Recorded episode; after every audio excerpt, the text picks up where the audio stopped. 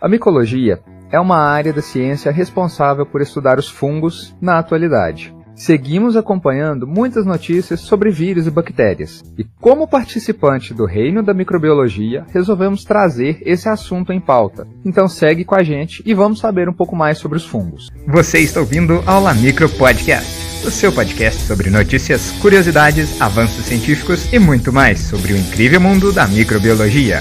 A LAMicro Unifenas Divinópolis está com vocês. E lembrem-se, a curiosidade é a porta para o conhecimento.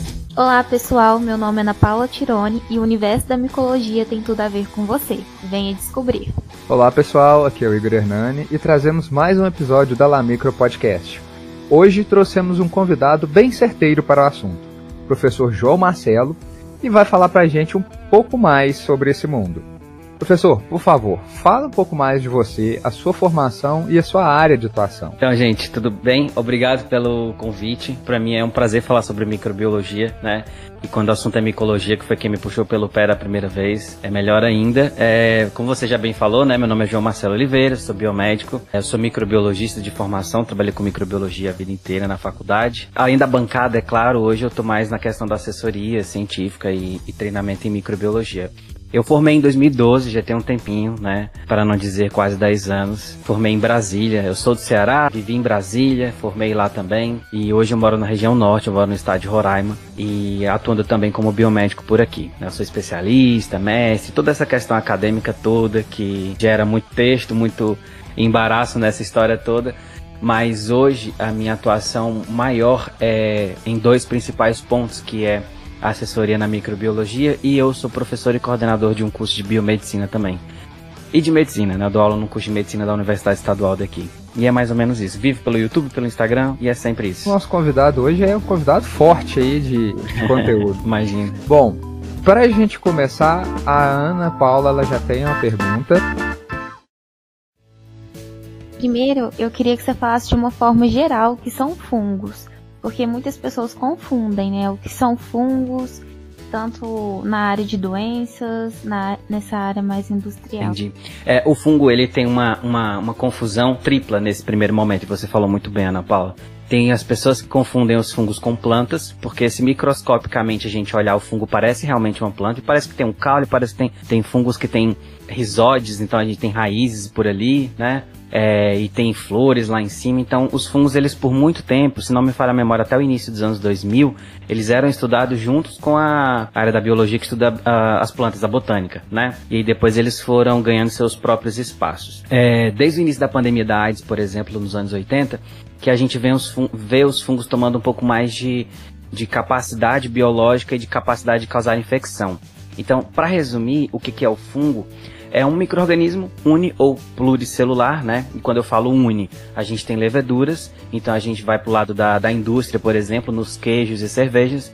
E pluricelular nós temos os bolores, que aí a gente já entra, por exemplo, naqueles fungos danados que contaminam os pães, massas e tudo que tem muito açúcar e carboidrato, que é o que eles adoram.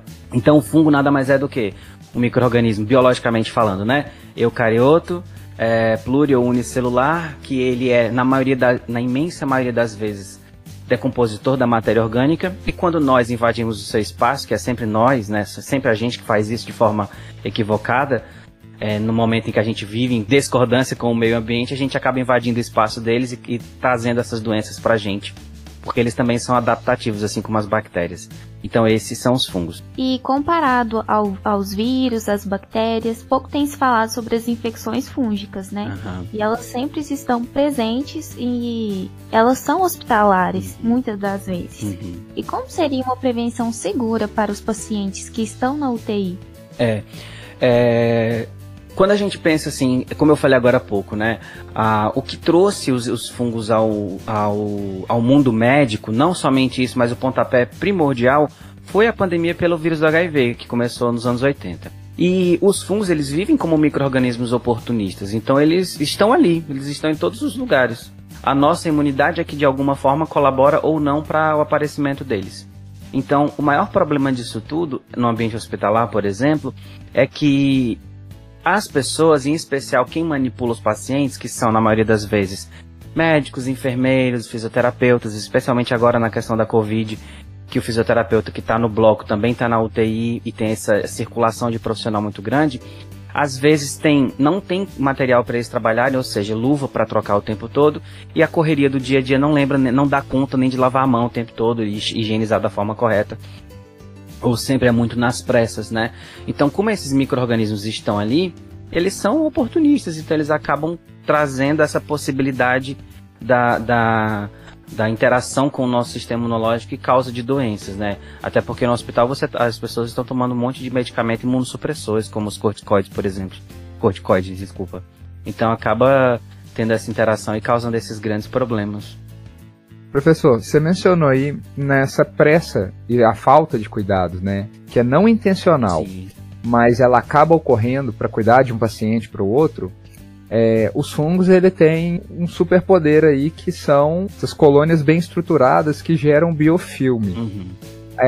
Ultimamente, né, esses últimos meses na Liga, o grupo de estudos falou bastante sobre biofilme. Uhum. E de uma perspectiva mais aprofundada e mais profissional, a gente gostaria que você falasse um pouco mais do biofilme também, para a gente entender melhor.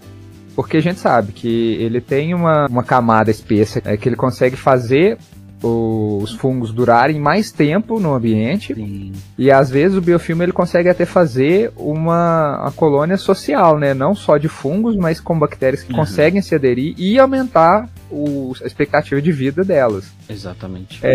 Então eu gostaria que você comentasse um pouco mais sobre o biofilme e os riscos que é, né, a existência dele para a clínica no geral. Uhum. Assim, a relação que existe entre o biofilme e os diferentes micro-organismos, ela é muito protetora mesmo. A formação do biofilme é exatamente isso, como você comentou. Então, o maior problema do biofilme é a capacidade que ele tem de se formar, às vezes até muito rápido, em algumas espécies de leveduras, e a capacidade de aderência de outros micro-organismos, como as bactérias, né? E no ambiente hospitalar, a gente tem um problema muito grande, que são os catéteres, né? Os pacientes, todos, basicamente, eu não posso dizer todos, mas basicamente 90% dos pacientes que estão em ambientes de UTI, eles fazem uso de catéter para diversas funções, de funções diferentes demais. Então, a gente tem, por exemplo, diferentes tipos de profissionais manipulando esses mesmos catéteres. Para quem está ouvindo o podcast e não sabe o que é o biofilme, imagina uma superfície, inclusive cresce biofilme na nossa cozinha, para quem tem bancada de pedra, sabe? Aquelas bancadas de pedra, aquilo ali é um mar de rosas para biofilme. Biofilme tem uma formação assim, ó, de micro-organismos em cima de uma superfície, por conta dos nutrientes que tem ali, né? Vamos resumir. Então, os micro-organismos, eles vão se organizando um ao lado do outro, como se fosse um tapete de micro-organismos estruturados numa determinada superfície. E se é uma superfície bem nutritiva, como por exemplo uma ponta de catéter, ou um catéter na verdade, né, que é por onde passa medicamento, sangue às vezes está ali também, coleta para hemocultura e várias outras coisas, você tem um ambiente super rico para a presença desses micro-organismos. Então, quando esses locais são manipulados por diferentes profissionais, o risco ainda aumenta, porque você vem um profissional que faz a limpeza, mas vem outro que não faz porque não tem tempo, e vem outro que não faz porque não sabe fazer. Entende? E às vezes faz errado, né? Às vezes tem profissional que injeta água lá e sabendo que não pode, o paciente que vai tomar banho e não sabe que não poderia molhar o catéter, por exemplo. Enfim, uma infinidade de problemas associados. Então, o risco do biofilme, ele está muito inerente à forma como a gente manipula, né? E se a gente for pensar, por exemplo, nas possibilidades de patógenos envolvidos, a gente tem uma infinidade muito grande, porque as leveduras, em especial o gênero Candida e várias espécies do gênero Candida, elas são, às vezes, intrinsecamente resistentes a muitos antifúngicos que são a primeira escolha para tratamento, como o fluconazol, por exemplo, né? E isso é um grande problema. Agora, se você imaginar, por exemplo, na dificuldade de penetrar nesse biofilme como antibiótico, agora você imagina como antifúngico, né? Que é uma demora um pouco maior, o tratamento é um pouco mais prolongado. Então, todas essas coisas que eu comentei são grandes percalços que rodeiam não só a formação, a manutenção e a extinção do biofilme, né? Então isso é um grande problema. Eu lembro que numa aula sobre micologia, os meninos tinham a pretensão de pesquisar biofilme em bancadas de lanchonete, uma coisa assim, e eles não conseguiram chegar no biofilme de fato, mas eles conseguiram perceber o quanto que aqueles locais eram extremamente contaminados e tinha muitos riscos para a formação desses biofilmes. Então a gente precisa, quando a gente traz para o lado clínico da história, a gente precisa ficar muito atento nisso, né? Precisa ficar muito, muito atento mesmo. Até porque a microbiologia da nossa casa, ela já é uma gama muito gigante, né? A microbiota. Quanto mais a gente funilar até a chegada do hospital, a gente vai, esses micro-organismos vão ganhando mais força de agressão contra a gente, né? Com certeza. E uma das perguntas que eu gostaria de fazer, né, é justamente sobre essa resistência. Todo mundo fala da resistência bacteriana, mas ninguém fala da resistência antifúngica. E como que isso acontece? Tá. Os fungos, eles têm algumas dificuldades, assim, ó. Vou entrar no quesito resistência bacteriana primeiro para a gente poder contextualizar um pouquinho. Quando a gente pensa, por exemplo, na resistência à bacteriana, a gente pensa assim, olha, eu vou numa lanchonete e aí eu como lá uma maionese caseira que é uma delícia, só que lá a pessoa que manipulou estava doente, ela estava tomando antibiótico e aí do nada apareceu nessa maionese uma salmonela resistente a qualquer antimicrobiano, a qualquer antibiótico. Essa salmonela chega no teu intestino e ela fala assim, meninas, nós temos aqui, ó, uma informação importante sobre resistência à penicilina, por exemplo, né? Aí ela fala assim, vocês querem? Elas vão falar, claro que nós queremos, nós não temos essa informação. E ela vai lá e passa essa informação via plasmídio para essas outras bactérias. Não é assim que funciona?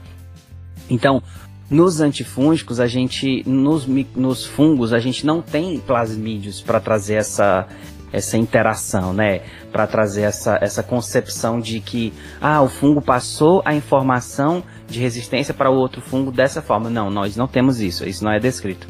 No reino dos fungos, a gente tem essa resistência acontecendo por meio da mutação. Então você tem, por exemplo, um paciente que é soropositivo para o HIV, por exemplo, e aí ele tem candidíase mais recorrente, geralmente, né? Não é sempre. E aí esse paciente trata com muita frequência essa candidíase, por exemplo, oral, com fluconazol. Então, se esse paciente lá na frente, ele desenvolve, por exemplo, uma criptococose, que é uma outra doença sistêmica oportunista gravíssima, dificilmente ele vai conseguir tratar com fluconazol. Então ele tem que partir para medicamentos e antifúngicos mais fortes. E isso é um grande problema. Por quê? Porque quando a gente fala de bactéria, a gente tem uma gama muito grande, né? Não é infinita, mas é uma gama muito grande de medicamentos liberados na indústria, que são utilizados em grande, larga espectro. Só que nos antifúngicos não. Os antifúngicos não acontece dessa forma. A gente tem os azólicos, né, que aí entra fluconazol, itraconazol, etc. As equinocandinas e os poliênicos. Por exemplo, equinocandinas a gente tem a micafungina, caspofungina, e os poliênicos já vêm os mais fortes, que são a anfotericina B e a nistatina, por exemplo. Então, assim, a gente começa a perceber que nesse momento a gente não tem muita opção para o tratamento dos fungos, das doenças fúngicas, né? Nós não temos muitos antifúngicos para o tratamento. E isso é um grande problema. Agora, eu pergunto, qual é a infecção fúngica mais comum? Geralmente vocês me diriam candidíase, né? São os diferentes tipos de candidíase. Então, assim, só apenas para vocês terem uma noção de contexto, as diferentes espécies de cândida, quais são as mais comuns? Glabrata, cruza, guilhermont, né? São essas as principais. Então, eu não lembro se são de 15 a 20% das cândidas glabrata, elas já são resistentes ao fluconazol intrinsecamente, assim como nas bactérias tem resistência intrínseca, né? E a cândida cruzi, 90% delas são resistentes intrinsecamente ao fluconazol também.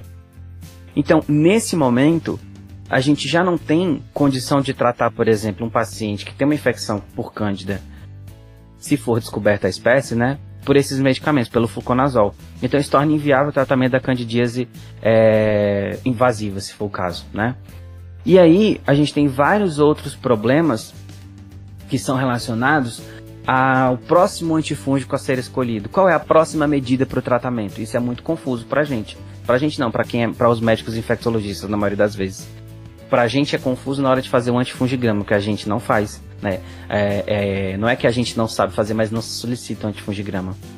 Então a forma de resistência é muito diferente. A forma como esses fungos desenvolvem a resistência é muito diferente, é muito genética também, mas é muito mutativa, né? Diferente das bactérias, que elas trocam de informações umas para as outras.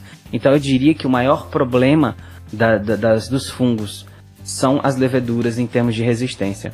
Os aspergilos que estão surgindo, não é que estão surgindo agora, tá? Mas assim, tá surgindo muito mais infecções por aspergilos agora, também são problemáticos nas infecções fúngicas.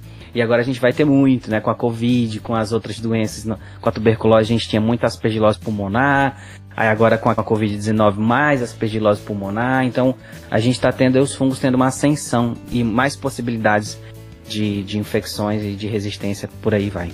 Professor, você disse aí sobre todas essas gamas, né, de fungos, o que abre a gente a ter um pensamento que muito foi falado e estudado sobre os vírus, sobre as bactérias, afinco, né, por isso a gente tem tanto, até porque para os vírus não, mas para as bactérias principalmente, a gente tem vários medicamentos, né, de vários tipos para cada ocasião. E do fungo a gente já não tem tanta coisa assim e não é falado tanta coisa assim. E a gente está vendo a ascensão dos fungos e o que leva a crer que a gente já está prestes a começar a ouvir o novo termo, que a gente chegou a ouvir das bactérias, que são as superbactérias. A gente está prestes a ouvir dos superfungos já? Será que a gente já está nessa... A gente já está ouvindo. A gente não está mergulhado diretamente nessa era, mas a gente já está ouvindo. Desde o último congresso de micologia que eu fui, foi em 2019, foi o último que teve, presencial, eu acredito, não teve nem online, que foi em Manaus, e lá já se falava muito sobre a Candida auris. A Candida auris, ela é um superfungo. Todo mundo fala assim, a Candida auris adoraria ser uma bactéria, né? Porque ela veio com resistência a tanta coisa, de uma forma tão estúpida às vezes, né? Que a gente não sabe muito bem como isso funciona. Mas pouquíssimos medicamentos são capazes de tratar infecções por Candida auris. E o que é pior, nós não temos... Eu, que sou especialista em micologia, não tenho condição de diferenciar uma Candida albicans de uma auris no meu laboratório, por exemplo. Agora, imagina um laboratório de não especialistas, por falta de tecnologia barata. É isso que é o problema. Existem meios de culturas cromogênicos que prometem soluções para diferenciar a Candida auris, mas não são ainda tão efetivos porque a gente ainda está estudando, está aprendendo sobre ela, né? Mas a gente já escuta isso sim. E ela está presente, né, desde 2009, é isso mesmo? É assim, ó, a gente tem relatos de isolamento dela na Índia e na China, se não me falha a memória também, desde 2009. Mas assim, causando... Ela sempre esteve no ambiente, né? Mas causando, de fato, doença no homem, os relatos são mais recentes, são desde 2019. Agora você imagina... essa levedura que adora ambiente hospitalar com Covid, né? Você imagina com o SARS-CoV-2 aí, né? Terrível. E tem algum tratamento para Candida auris? Então, o tratamento dela segue dependendo da condição clínica que o paciente tem, né? Se for uma infecção invasiva, se for uma candidemia, né, que é a candida no sangue, por exemplo, ela vai seguir os mesmos tratamentos mais invasivos, como anfotericina, nistatina e vários outros medicamentos. Mas a gente já sabe que o fluconazol é falha terapêutica certa, né? Então vamos falar dessa novidade que tá aí, já que entrou no tema da Covid. Uhum. Parece coisa de outro mundo, tem um nome assustador, mas esse fungo preto da morte, a mucormicose, se eu não me engano. Isso, mucormicose ou zigomicose.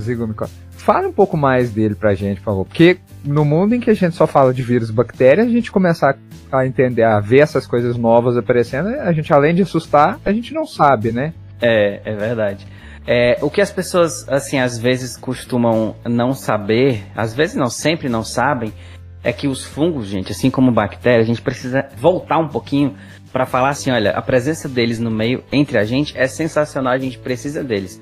Sem eles a gente não vive, ponto. Só que nós tomamos decisões biológicas, às vezes, que dificultam, né, também o nosso sistema imunológico. Ele fala, cara, você vacila demais. Então a gente precisa compreender assim, os fungos presentes entre no nosso meio é bom demais, ponto final, né? O mucor, por exemplo, Rhizopus e vários outros que causam mucormicose, a gente come ele todo dia, só pra você ter uma ideia, né? Toda vida que você pega um pão, que você corta um pedacinho, joga fora e come o resto, você tá comendo mucor, você tá comendo Rhizopus. é o fungo. É um fungo bolor, parece um algodão. Então, assim, o que é a mucormicose? É uma micose causada por um fungo filamentoso, por uma espécie, por vários gêneros, desculpa, eu acho que são 3 gêneros de fungos filamentosos. E ela também pode ser chamada de zigomicose, né? Faz parte de um grupo de fungos chamados zigomicetos, que são fungos hialinos. Então a gente tem fungos claros ali, né? Diferente dos fungos demáceos, fungos escuros, mais escuros. E são fungos que eles estão distribuídos em todo quanto é lugar. Então a gente tem contato com ele o tempo todo. De onde vem essa questão da micose do fungo preto e tudo mais? Porque o fungo, quando ele se instala nos diferentes tipos de tecidos, ele causa dificuldade circulatória e necrosa. Então, por isso que chama fungo negro, né? Vai ficando preto a região onde não chega mais sangue e aquele tecido vai morrendo. Então, é por isso. Mas quem é o grande problema, né? Pela infecção por esse fungo, né?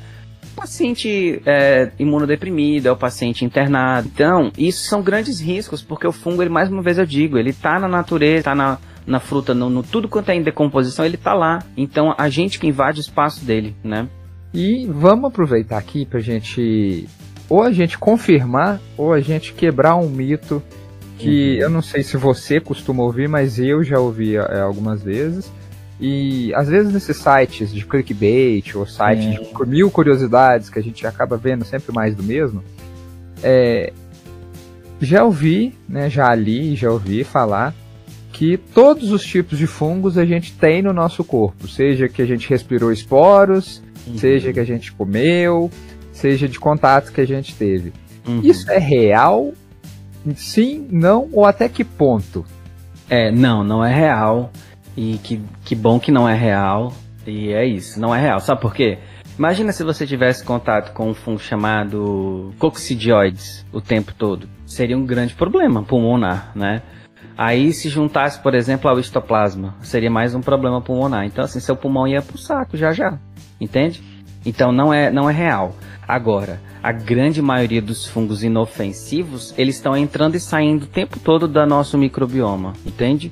Eles fazem parte e vão embora, faz parte e vai embora, contribui e vai embora. Assim como bactérias. Se a gente fosse tentar mapear, por exemplo, o nosso microbioma, a gente teria uma variedade muito grande ao longo de 10 anos, talvez, de diferentes tipos e gêneros de bactérias e fungos e leveduras, etc. Protozoários, inclusive, né? Por quê? Porque a gente está o tempo todo interagindo e modificando hábitos de nutrição. Um dia você está adorando sopa, outro dia você adora carboidrato, depois você já vira um pouquinho mais adulto e você já começa a comer um pouquinho mais de comida mais saudável, e aí depois você vai morar numa cidade que é mais fria, depois numa cidade que é muito quente. Então tudo isso facilita a proliferação de micro-organismos e outros não. É uma seletividade natural, né? Então nem sempre você tem, nunca você vai ter a vida inteira os mesmos micro-organismos no seu corpo. Eles vão mudando, alguns, né, vão mudando. Então, assim, não é real que você tem todos, mas você tem uma pequena amostra. Imagina se você tivesse todos. Se só de bactéria você já tem 1 quilo, e o fungo que é bem maior, né? Então, assim, a gente tem uma pequena amostra desses fungos, apenas para que o nosso corpo realmente use isso como uma vacina natural, né? Opa, eu já vi esse produto, esse esporo de um fungo aqui, por aqui, vamos espirrar para mandar ele embora? É mais ou menos isso. Então, não, a gente não tem todos, mas a gente tem uma pequena amostra do bioma micológico. Eu acho que é um assunto, assim, que todo mundo gosta, né? Porque o fungo dá pra gente ver. Não precisa necessariamente ver no microscópio. A gente vê ele no nosso ambiente. Quando eu comecei a estudar micologia, Ana, eu comecei exatamente por isso. Porque, assim, eu odiava bactéria, só pra você ter uma noção, né? Eu falava, nossa, mas bactéria é muito chata, eu não vejo, eu não sei. O fungo eu vejo, olha assim, fala, isso aqui são esporos de Aspergillus, isso aqui são uma hifa de um fungo demáceo. E a bactéria não, faz sentido nenhum, esse trem pequeno demais, eu não consigo saber quem ela é. Só depois foi que eu fui perceber que a bactéria é só pelo metabolismo, é igual a gente. Então, eu me apaixonei pelas bactérias depois de formado, inclusive, né? Já a micologia não, eu pegou ali pelo pé, tanto é que eu foquei na micologia, esqueci a hemácia, esqueci um monte de coisa, né? Então, mas é isso mesmo, o fungo você vê e você se apaixona pelo visual dele mesmo, o fungo é muito bonito. A gente vai chegando no final desse nosso episódio. A gente, com certeza, já veio carregado de muita informação para os nossos ouvintes. Eu queria agradecer, né, a presença do professor João Marcelo. Imagina. Gostaria de pedir para você divulgar as suas mídias e redes sociais, para que o pessoal que vem seguindo o nosso trabalho também acompanhe o seu, as suas Beleza. Novidades e gente, seus conteúdos. É um arroba só, arroba biomed, com demudo, J de João, né, Marcelo? Só me procurar no Instagram, por esse arroba aí, que vocês vão achar tudo que eu tô aprontando. Porque assim, a cabeça da gente muda tanto, né? Hoje eu tô falando de bactéria, amanhã eu tô falando de levedura. Então, busquem lá, porque a informação tá lá, sabe? A gente tá publicando o tempo todo, trazendo informação o tempo todo.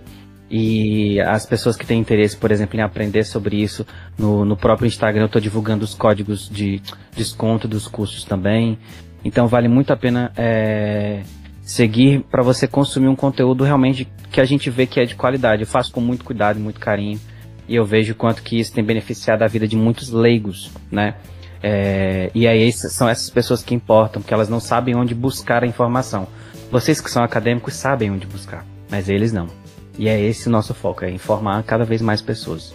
Às vezes está tão restrito ao mundo científico e ao ego acadêmico que não transborda isso, nunca transbordará, e quem realmente precisa desses resultados, que a sociedade não vai ter nunca contato com isso e dificilmente vai se beneficiar, infelizmente. Professor João Marcelo, a sua contribuição de conhecimento é de grande importância para nós acadêmicos e também para todos os nossos ouvintes. Imagina. Eu gostaria de agradecer pela sua atenção e apoio a esse projeto da LAMicro, a Liga Acadêmica de Microbiologia. E professor João Marcelo, suas considerações finais, por favor. Então, as minhas considerações finais é que as pessoas passem a enxergar mais o universo como um trem muito maior do que sua própria pessoa, sabe? Porque quando a gente passa, por exemplo, a considerar todas essas coisas, a interação que eu tenho com um animal, a interação que eu tenho com a areia da praia, com a terra, com o barro, com tudo, eu consigo enriquecer o meu bioma, eu consigo fortalecer muita coisa. E isso é muito importante, a gente vai até viajar um pouquinho agora, porque a gente consegue perceber, por exemplo, que crianças, por exemplo, com autismo, precisam dessa interação. Vamos pensar aqui uma coisa, uma criança que tem autismo, ela não consegue, às vezes você não entende, assim, por que uma criança com autismo, ele às vezes é um pouquinho irritado? Porque ele não tem... grande parte dos micro-organismos que facilitam a interação entre eles e o intestino e a função de tudo isso. Então, quando a gente passa, por exemplo, a entender todo esse universo, a gente começa... Você não precisa virar especialista em micologia, nem em bacteriologia, nem nada disso. Mas você precisa respeitar essas interações, parar de ficar tomando antibiótico à torta e à direito, parar de ficar tomando medicamento sem orientação médica, sem nada. Então, assim, comecem a enxergar a natureza como parte de tudo, porque ela já estava aqui antes da gente, entende? Então, por mais que a gente estude tanta bactéria, tanta levedura, tanta coisa que mata o homem, a gente precisa entender o homem como um ser irrepetível, que cada pessoa que morre, ela vai fazer falta na sociedade. Se eu morro, eu vou fazer falta, se vocês também, né, que Deus os livre disso, mas todo mundo aqui vai fazer falta. Se a sua mãe te ama, o seu pai também, o seu irmão te odeia. Então, todas essas interações, elas são importantes, né? Você precisa existir, então continue vivo e faça as coisas acontecer dessa forma. Estude, se informe e evite as fake news, exclua TikTok, etc. Então, é isso. Galera, esse foi o nosso bate-papo de hoje com o nosso convidado, professor João Marcelo. Acompanhe os conteúdos dele. Os links vão estar todos aqui na descrição desse episódio. E também não se esqueçam, visitem o nosso Instagram em @liga de microbiologia. Nos siga para mais novidades. E a microbiologia é olhar para os pequenos seres deste nosso grande mundo. Até lá!